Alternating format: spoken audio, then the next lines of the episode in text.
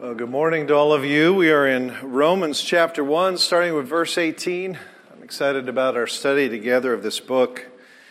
In our midweek study in Turlock this past Wednesday, we were talking about how Philippians is a type of what's called a friendship letter, it has all the all the features of what was common in Greece and Rome at that time. I even told them that it was common in, in the education of of children to teach them how to write letters. So, just like we teach essays today, they taught them how to write letters. And there were 21 different types. And this friendship letter was Philippians. Romans, very different. Romans is an apologetic, it is a argument of defense that builds and builds and builds to prove a point. And this point is already becoming evident as we're in Romans chapter 1 that let all men, all mouths be silent before the Lord. There's no excuse, for we are without excuse. We know, we see the evidence of God in the things that are made. We have been given so many blessings, whether it's the Jew or the Gentile, as Paul will continue to bring out in these chapters ahead. And therefore, what hope is there? And that's where Romans begins to build what was done by the Lord on behalf of the people that he draws to himself. So let's stand as we read Romans chapter 1, verses 18 through 32. For the wrath of God is revealed from heaven against all ungodliness and unrighteousness of men, who by their unrighteousness suppress the truth. For what can be known about God is plain to them, because God has shown it to them. For his invisible attributes, namely his eternal power and divine nature, have been clearly perceived ever since the creation of the world in the things that have been made, so they are without excuse. For although they knew God, they did not honor him as God or give thanks to him, but they became futile in their thinking, and their foolish hearts were darkened. Claiming to be wise, they actually became fools and exchanged the glory of the immortal God for images resembling mortal man and birds and animals and creeping things. Therefore, God gave them up in the lusts of their hearts to impurity, to the dishonoring of their bodies among themselves, because they exchanged the truth about God for a lie and worshiped and served the Creator rather than the Creator, creature rather than the Creator, who is blessed forever. Amen. For this reason, God gave them up to dishonorable passions. Their women exchanged natural relations for those that are contrary to nature, and the men likewise gave up natural relations with women and were consumed with passion for one another. Men committing shameless acts with men and receiving in themselves the due penalty for their error. And since they did not see fit to acknowledge God, God gave them up to a debased mind to do what ought not to be done.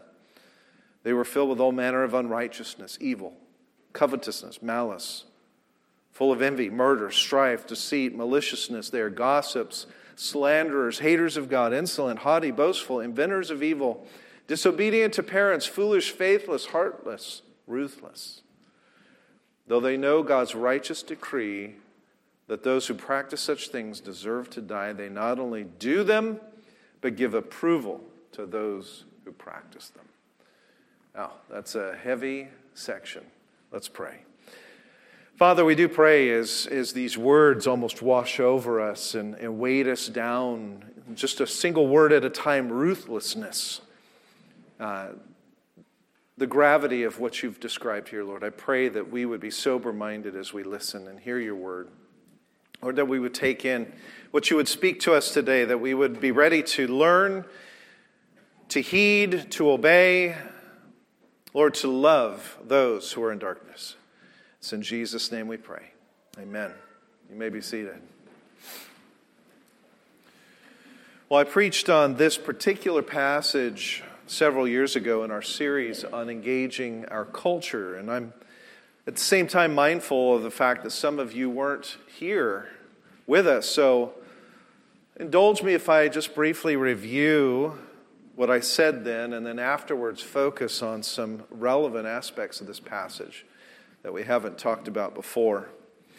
But in going back to verse 18, we read that the wrath of God is revealed from heaven against all unrighteousness and ungodliness of men who by their unrighteousness suppress the truth.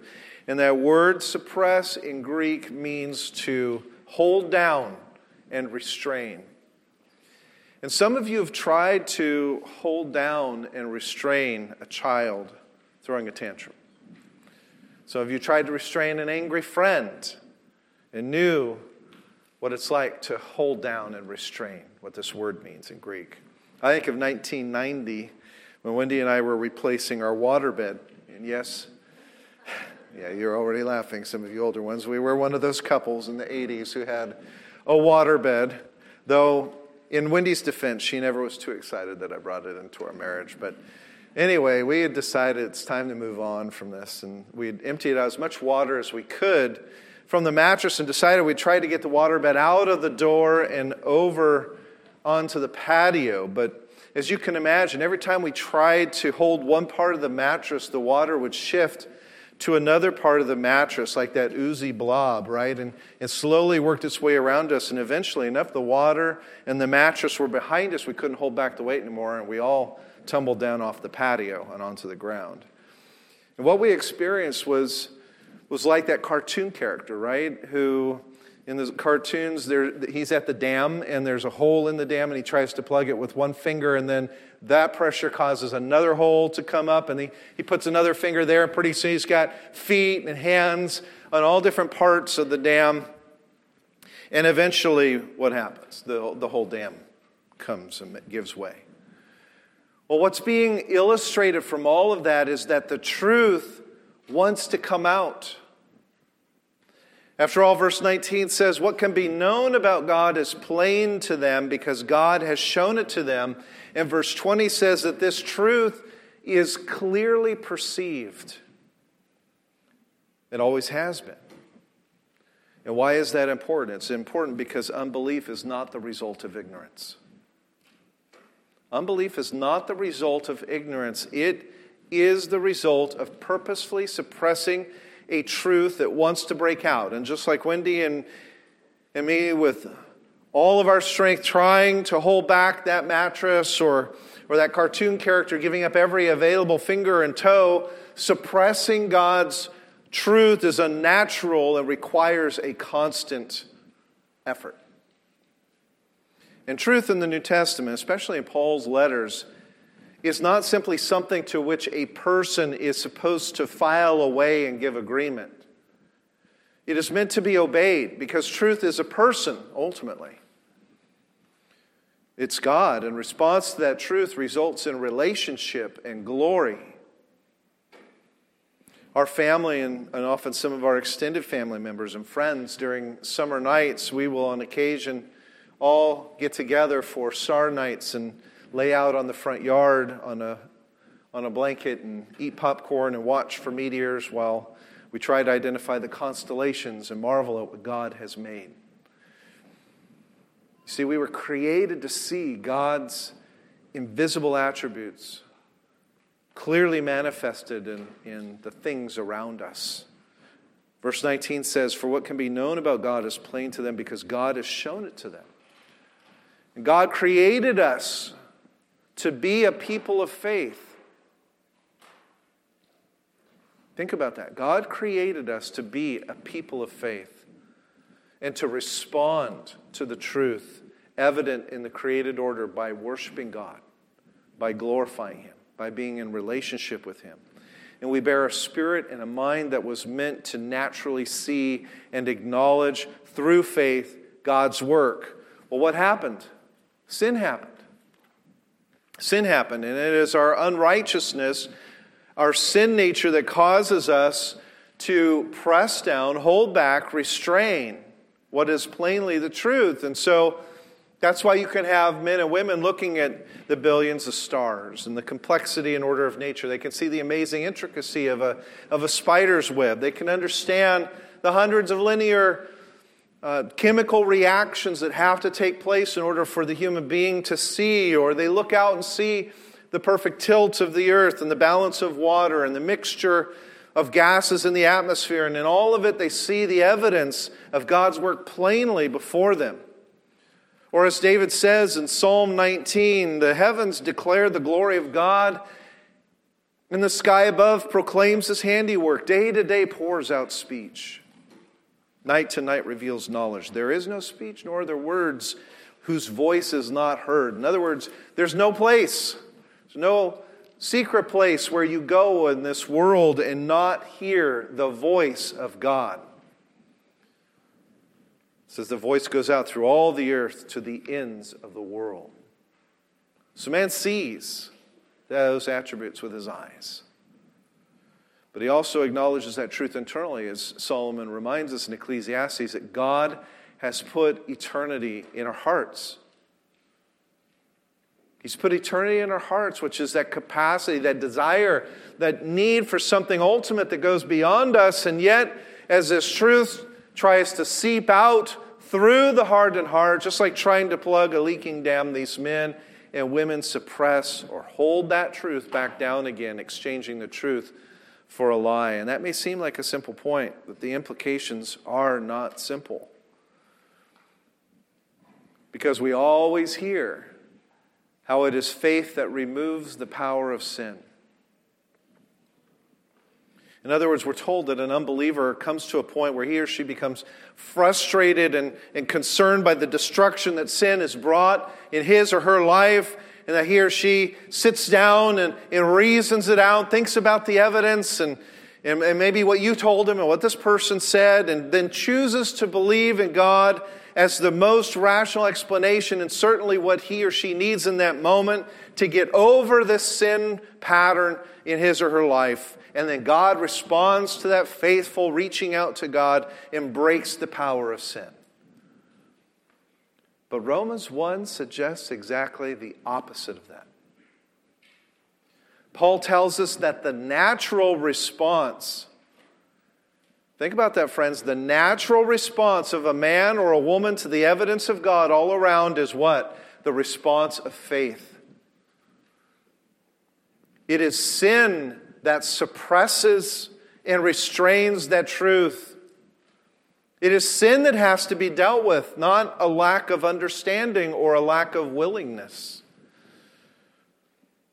That means for someone to become a person of faith as he or she was created to be naturally, God must first break the power of sin. He must cause us to stop restraining the truth. And that's important because if God's activity precedes our response of faith, then we have a great confidence, right, in areas like evangelism. Like I said last week, evangelism is about proclaiming the gospel eloquently or ineloquently, and the telling of that good news is, is not about being persuasive, it is about simply letting the word of God speak for itself. And it's also helpful to recognize that the fault doesn't lie with us for being ineffective when we point to what God has made and say, See, there's the evidence of God. Why won't you believe? Can I tell you any clearer? Can I give you more evidence? Can we talk about this argument? Can we talk about that argument? Can we look at what's going on in your life? John Calvin wrote this It is therefore in vain that so many burning lamps shine for us in the workmanship of the universe to show forth the glory of its author. Although they bathe us wholly in their radiance, yet they can of themselves in no way lead us to the right path. Surely they strike some sparks but before their fuller light shines forth, these are smothered. See what's going on? That's that restraining, that suppressing that's taking place. Those sparks are smothered, stamped out. Get away, is the attitude. And Calvin finishes, but although we lack the natural ability to mount up unto the pure and clear knowledge of God, all excuse is still cut off because the fault of dullness, the, the one stamping out, the spark, is us. And so the fault of dullness is not in your arguments, it's within man. So, what Paul tells us is that the Holy Spirit regenerates the human heart, causes a person to stop Stop. Let the truth speak for itself. Acknowledge the truth. And it's when the Holy Spirit does that to the human heart that the person inevitably will respond with faith. You don't have to persuade a person to respond in faith to the truth that they will finally stop stamping out. So, when the gospel is preached, whether persuasively or not, the heart that is changed by God will no longer suppress the truth of what you're being said. And that is why the Bible, in another place, will say that they become the aroma of life. They become sweet, wonderful words. Maybe you've experienced, remember that experience in your life, or even if, after you've heard something said by another about the Word of God Maybe it was uh, in a conversation that you were having. Maybe it was in a teaching, a sermon, something else. When you heard it, your heart leapt a little bit. What's going on, I think, is that the Word of God is spoken and that spiritual perception of your heart is grasping that truth, and you know. You know that what you hear is more than just the mere writings of men, right? or the speculations of men. They're not the vain philosophies of the world, they are life giving truths. And that is how we were created to be. Created to be the type of people that look at all that God has done and is doing, not just in the created order, but even in relationships with people who love God, be perceptive of his activity. And because we were created to acknowledge that and not to exchange lies for truth, we find ourselves physically and even psychologically unhealthy when we do that. And the more our reason and moral instinct acknowledge the truth, the harder we must press down God's existence, the worse the effect and consequences in the human body and soul. It's like Wendy and I trying to keep that mattress on the patio. And if you want to know the number one cause for psychological disorder in our world, I do not believe that is external circumstance or biochemical processes, which is not to dismiss those as causes, but rather to say that the number one cause, especially amongst unbelieving men and women, of psychological disorder is this unnatural tension created by enslavement to sin and the suppression of truth. I mean, look at verses 21 to 23 again. For although they knew God, they didn't honor him as God or give thanks to him, but they become futile in their thinking. Don't just think that futile is that they have trouble processing things. Futility can also refer to all of the things that are bound up in the human mind and, and psyche. Futile in their thinking, and their foolish hearts are darkened. Claiming to be wise, they become fools and exchange the glory of the immortal God for images resembling man, birds, animals, and creeping things. The late James Boice noted that in secular psychology, there is a, a recognized sequence of common human experience known as trauma, repression, and substitution. And he thought this was one of the few instances in which worldly psychology actually gets something right. They've summarized Romans 1. In the case of God's revelation, man encounters something that is ominously threatening, i.e., that there is a God with whom I must deal. And that threat is traumatic. If I don't respond in obedience, I will have to face his wrath. That truth is then repressed and substituted with something far less threatening. Listen to what Robert Haldane says about the wrath of God. He says, The wrath of God was revealed when the sentence of death was first pronounced. The earth was cursed and man driven out of earthly paradise. Afterwards, it was revealed by such examples of punishment as those of the flood, the destruction of the cities of Sodom and Gomorrah by fire from heaven, especially by the rain of death in the world. It was proclaimed by the curse of law on every transgression and intimated in the institution of sacrifice and in all the services under Moses. He goes on in the eighth chapter of Romans, Paul calls attention to believers to the fact that the whole creation has been subject to vanity and groaneth and travaileth together in pain. This same creation, which declares that there is a God and publishes his glory, also proves that he is the enemy of sin and the avenger of the crimes of men. But above all, the wrath of God was revealed from heaven when the Son of God came down to manifest the divine character, and when that wrath was displayed in his sufferings and death in a manner more awful than by all the examples God had given before of his displeasure against sin.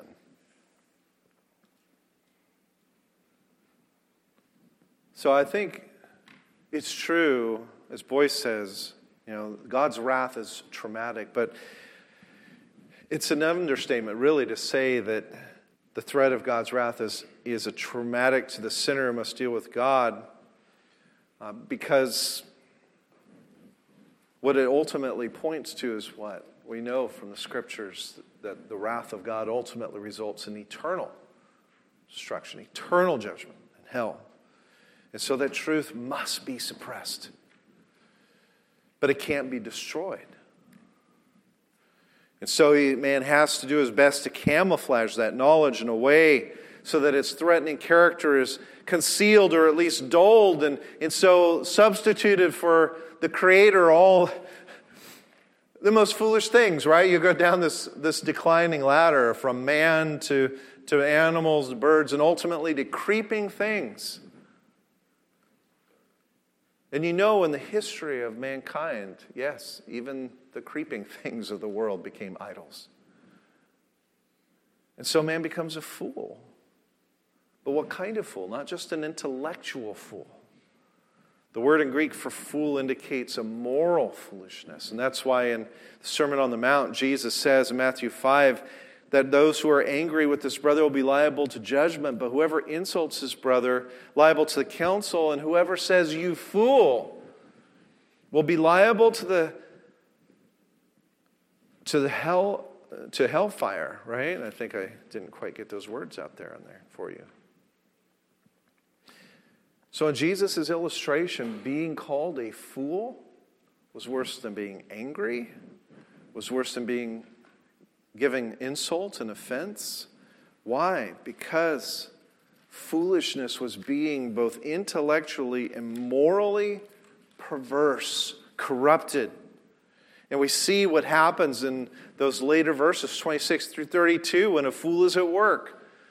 These aren't just an exhaustive list of sins, but they are the fruit of depravity. They're bad enough, right? You just go through them one at a time and you say, that's a bad list. Well, those are the types of sins that happen. We see people at first practicing sexual sin and then all kinds of interpersonal and social sin and more. Why? Because God in His wrath gives them over to their unnatural desires.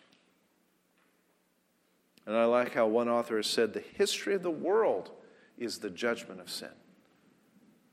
And what he meant by that is that all the atrocities that make up human history, all the breakdowns of relationships, and so much more, are the result of God giving over human beings to their chosen way of sin and its consequences.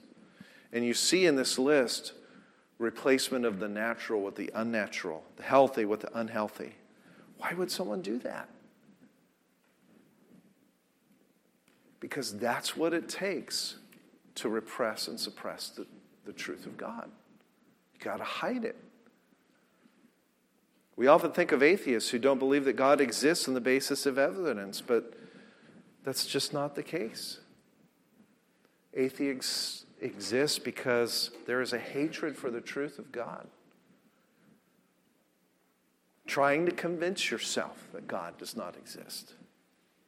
The world says that people wish God to exist, right?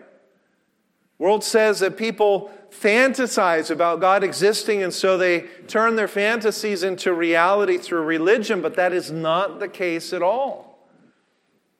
Man's desire is not that God would exist, but that he must not at all costs exist.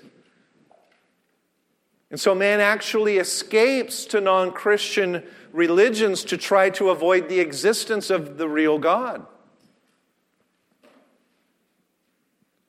One commentator says, far from being the preparatory stage in the human quest for God, what he means by that is far from religion being a reflection of, of man wanting to try to reach out and, and grasp the divine or something bigger than himself. He says these religions represent a descent from the truth and are evidence of man's deepest corruption.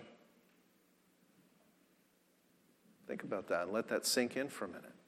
All of the world's non Christian religions are evidence of man's deepest corruption because they have exchanged the truth for a lie.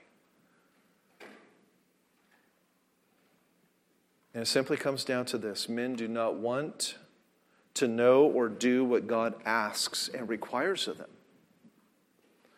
Remember Paul's words from verse 28 men and women do not see fit to acknowledge God, or as the New King James says a little bit better, in my opinion, in this case, men and women do not like to retain God in their knowledge. Do not like? That's right. They would far prefer a God of their own imagining, a God like themselves. Or a God who's so far off, doesn't require of them. Well, how is God going to respond to that? Do not like to retain them, Him in their knowledge. That's okay. I know that not everybody likes me. They'll come around. Is that how God responds? Not at all. God is holy. He is the king and the creator. As King David prays in 1 Chronicles 29 Blessed are you, O Lord God of Israel, our Father, forever and ever. Yours, O Lord, is the greatness, the power, and the glory, the victory, the majesty, for all that is in heaven and on earth is yours. Yours is the kingdom, O Lord, and you are exalted as head over all. Both riches and honor come from you, and you reign over all. In your hand is power and might, and in your hand it is to make great and to give strength to all. If we looked at matters superficially, we might think that people would quite naturally welcome God's sovereignty because, after all, what could be better than knowing that everything in the world is actually under His control? But you're thinking like a believer. You're thinking like a believer in that. Who, who wouldn't like the fact that God works out all things according to his purposes? Well, most of the people in the world. Think about Adam. Adam was to rule the world for God. He was free to go where he wished, to do as he wished. He could eat whatever he wanted, with one exception. And that exception was God's reminder that Adam was still under his authority, still accountable to him still required to acknowledge his reign. And as we learned last week, we're always under authority, whether that is the heavy, burdensome, death causing yoke of our own idolatries or the lighter yoke of Jesus Christ.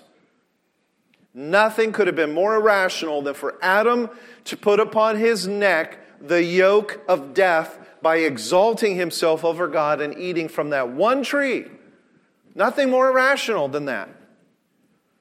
God had told him he would die when he ate of the tree. There was nothing to be gained from eating and everything to be gained or everything to lose. And yet, that tree was a great offense to Adam's independence. And that fallen nature is what we all possess from birth. In reality, we hate God's sovereignty because it is an offense to our independence.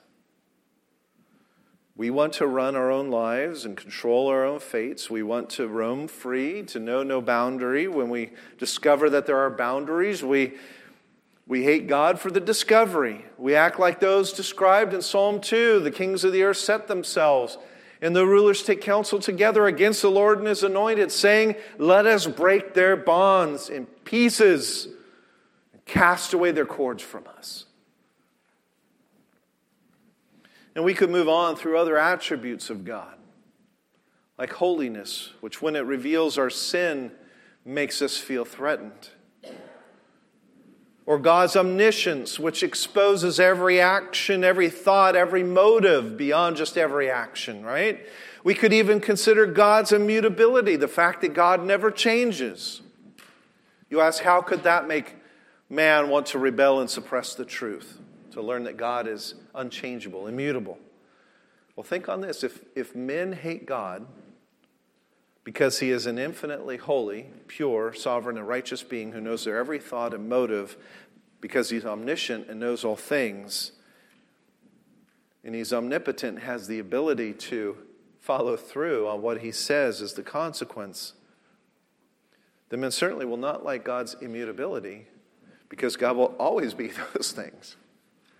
He will always be infinitely holy, pure, sovereign, righteous, and omniscient, omnipotent. He will never change.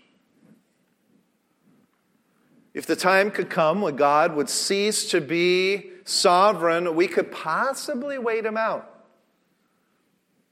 When, if he retired, we, well, we could take over. If God's holiness weren't eternal, it wouldn't be so offensive to us if we thought that what God forbids now, he might one day change a little bit. Right? Condone like a parent who relaxes his standards over time. Omniscience, well, the time might come when God's memory might fail. Maybe we would escape some of his notice. But that's just not the case if God's immutable. If he never changes, he's the same yesterday, today, and tomorrow, and will forever be all of those things. And, and so I'm afraid, no, that all of God's attributes are definitely not what people, most people, want to acknowledge. And it brings us back to what we what I was said earlier about how God must change the heart so that our rebellion will be replaced once again by the natural response of faith to think that those things are actually good. Only God can change the fleshly desire to reject, hate, and run from everything that God represents. And so we arrive at verse 32, and it says, In his wrath, God gives over the wicked to a debased mind to the extent it says that men and women actually approve of those who practice sin. They applaud those who give themselves to sin. I mean, a lot of people, when they think about that verse, especially because this is written in the first century, think to the Roman Colosseum as, as an example of this, but and, and they think of the gladiators who are fighting to the death and the people cheering in the crowd and you know, even represented in movies, right, where the, the leader there in the Colosseum puts his thumb up or down, you know, whether to, to take the life of the gladiator, and the people cheer. And we go, how could that be? And yet, I like how one commentator says what a telling application verse 32 has on our own media captivated society as millions sit in their living rooms watching debauchery violence, deceit, and other sins, many of which are on Paul's list in Romans 1, and they applaud what they see. It makes little difference whether the sins are real or fictionalized. He says the effect is much the same an increasingly depraved mind on the part of the viewer. And need I point out how many of these sins, when we talk about approving of these, how many of these sins have become publicly approved by being enshrined in law in our society today or in public policy. So, what do we do with Romans 1? Here's some challenges to think about this week. First, it is sobering to realize that God gives people over to depravity. And what we see happening today in our society and culture are the final stages of a downward spiral into destruction. And so we need to be even more vigilant in prayer for our country and for its people. But remember that as Isaiah 9 2 says, the people walking in darkness have seen a great light. On those living in the land of the shadow of death, a light has dawned. The gospel is that light. And we need to see how important it is that this word that God has given us as the instrument to break that power of sin, that natural response, that uh, unnatural response of man to the truth that is evident about God, when we realize that the only thing that breaks that is the Word of God, it should be motivating to us to realize that we must shed that light. It is the only hope to break the power of sin. Second, We understand from last week and today that even as we share that gospel, we can neither persuade people through eloquence nor can we persuade them with argument. The issue is not the intellect, it is the heart. And to fix that problem is God's prerogative. We do need to know the gospel. We do need to proclaim it. We need to have the hope that Isaiah talks about, that this light will shine in the darkness. Because it's the means through which God has said He will change the heart, but in the final analysis, God, not our arguments, will change people. So as you share the gospel, be praying that God will make effective what you say.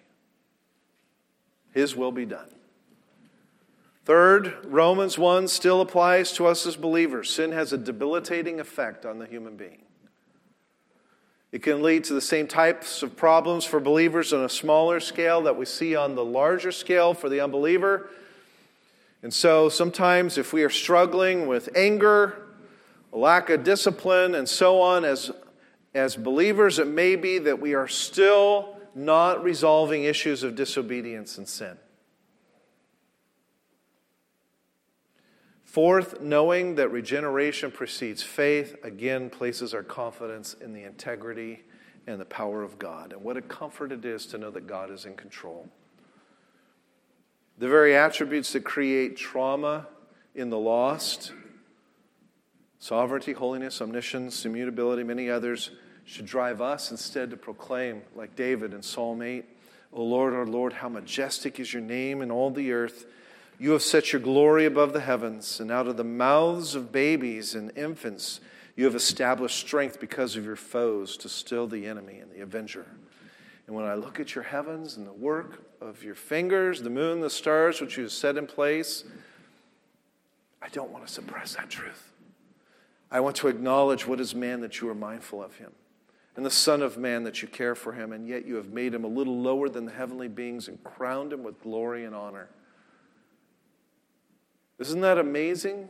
You have given dominion to him over the works of your hands and put under him all things, all sheep, oxen, all the beasts of the field, the birds of the heavens, fish of the sea, whatever passes along the paths of the sea. O Lord, our Lord, how majestic is your name in all the earth. I think author R. Kent Hughes was clever in asking how might, the, how might these last verses of Romans 1 apply to believers who love the Lord, who have that kind of attitude as David in Psalm 8 when they stop suppressing the truth. Here's what he wrote Therefore, God gave them over in their hearts to self control and purity, that their bodies might be honored among them. For they kept and cherished the truth of God and worshiped and served the Creator who is blessed forever rather than the creature. Amen. For this reason, God gave them over to pure and wholesome lives, lived with carefree ease, even in the most intimate relations, so that all received in their own persons the due reward of their fidelity. And just as they saw fit to acknowledge God in all things, God gave them over to a sound mind, to those things which are proper, being filled with all righteousness, goodness, generosity, kindness, full of selflessness life, healing, openness, kindness. They are humble, self effacing, inventors of good, obedient to parents, understanding, trustworthy, loving, merciful. And as they know the ordinance of God, that those who practice such things are the possessors of life, they do the same and give hearty approval to those who do likewise. Now, which version describes you in your life? Which version do you want to describe you? Isn't that an important question this morning? Thankfully, there is an answer. And when we go to a different letter of Paul, we find it. They're the words with which I'll close from Ephesians chapter 2. But God, being rich in mercy, because of the great love with which He loved us, even when we were dead in our trespasses, even while we were suppressing the truth, He made us alive together with Christ. By grace you have been saved, and raised us up with Him and seated us with Him in the heavenly places in Christ Jesus, so that in the coming ages He might show the immeasurable riches of His grace. Compare that, contrast that.